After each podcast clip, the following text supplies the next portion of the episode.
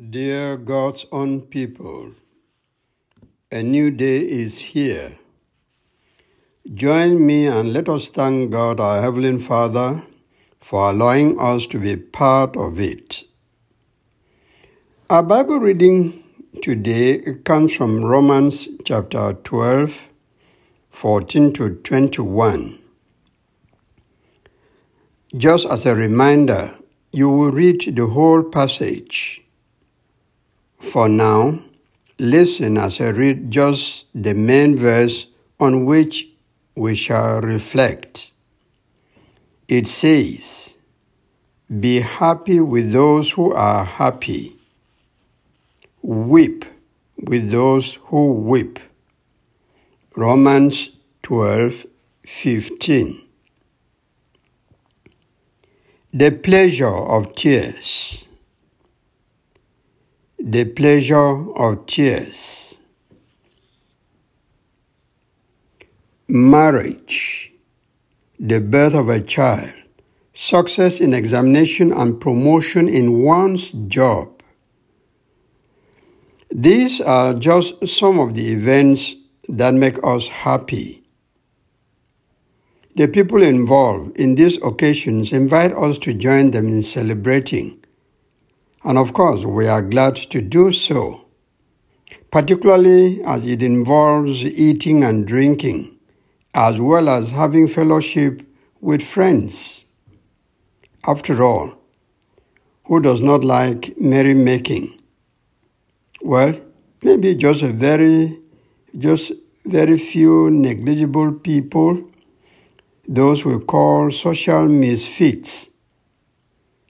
Apart from that small group, most people like to be participants in happy events and enjoy life with others.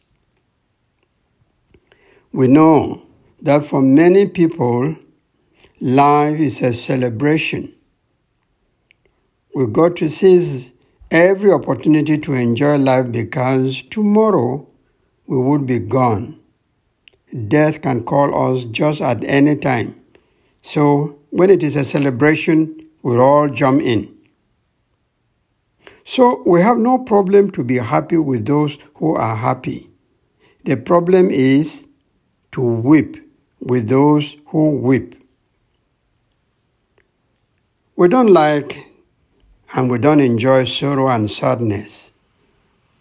People prefer pleasure, enjoyment, and happiness.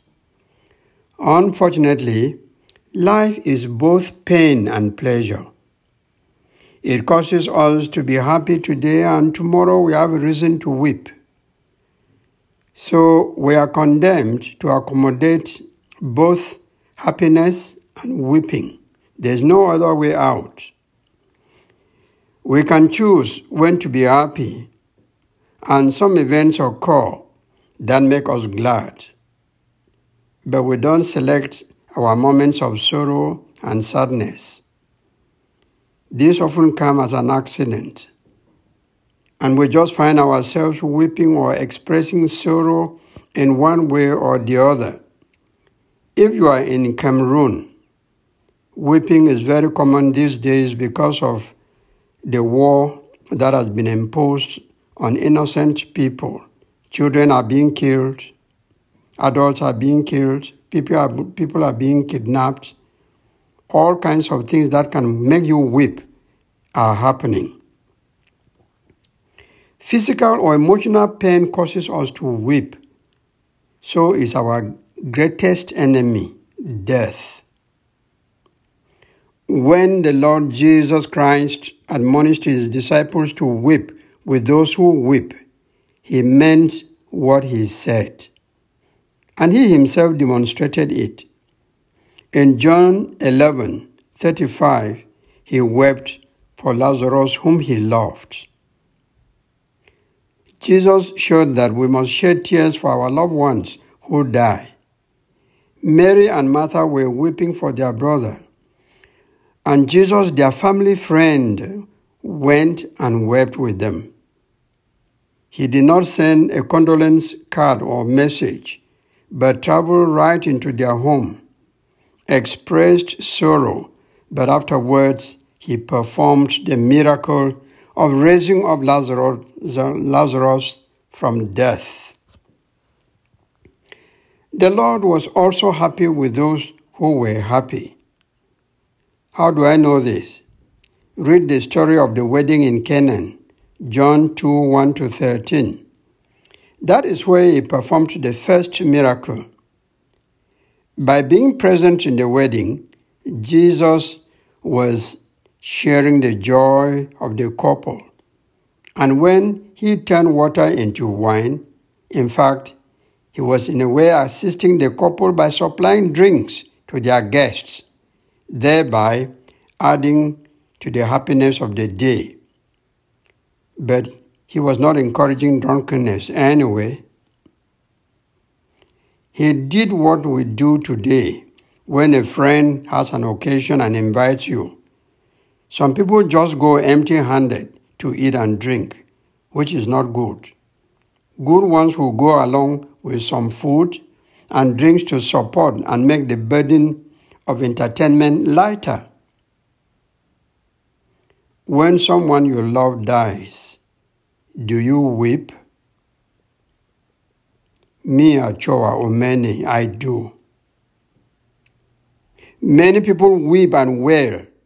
Christ's example shows that we should weep when relatives of ours die, when friends die, when neighbors die, we should weep. Some people's tears flow inward, while those of others flow outward. I prefer those tears that go down the cheeks. And I have no shame about them, for they portray that whoever you are and whatever you are in society, you have not lost your feelings and humanness. You still have love and passion for people. What touches the other person, bad or good, touches you too. And so you express those emotions freely, with no apology to anybody. We must share the grief of others by weeping with them. And when any happy occasion shows, we should join our friends and relatives in the festivities. Advice, advice to the bereaved is good, but weeping with them is even better. It shows that we are human beings with active emotions. Toughness in the presence of shattering death is no sign of compassion. Tears are a sign of love. Tears should be handy. Keep them handy and shed them freely when the occasion lends itself. God loves those who enjoy when it is the time to enjoy. God equally loves those who know how to weep at the appropriate moments. So never feel ashamed to mourn when a loved one dies, and God will bless you. Amen. Some people say only women cry, men don't cry. That's not true. I don't buy that. I am a man, and I weep and shed tears very easily, and I thank God for my tears. Today, let us pray for women and men who find difficulties in weeping, even when a loved one dies. Pray that God fills them with the love and compassion to weep when the time for weeping comes. This is your pastor and friend, Achuo Omeni. May God bless you with the time to be happy and the time to weep. Good day.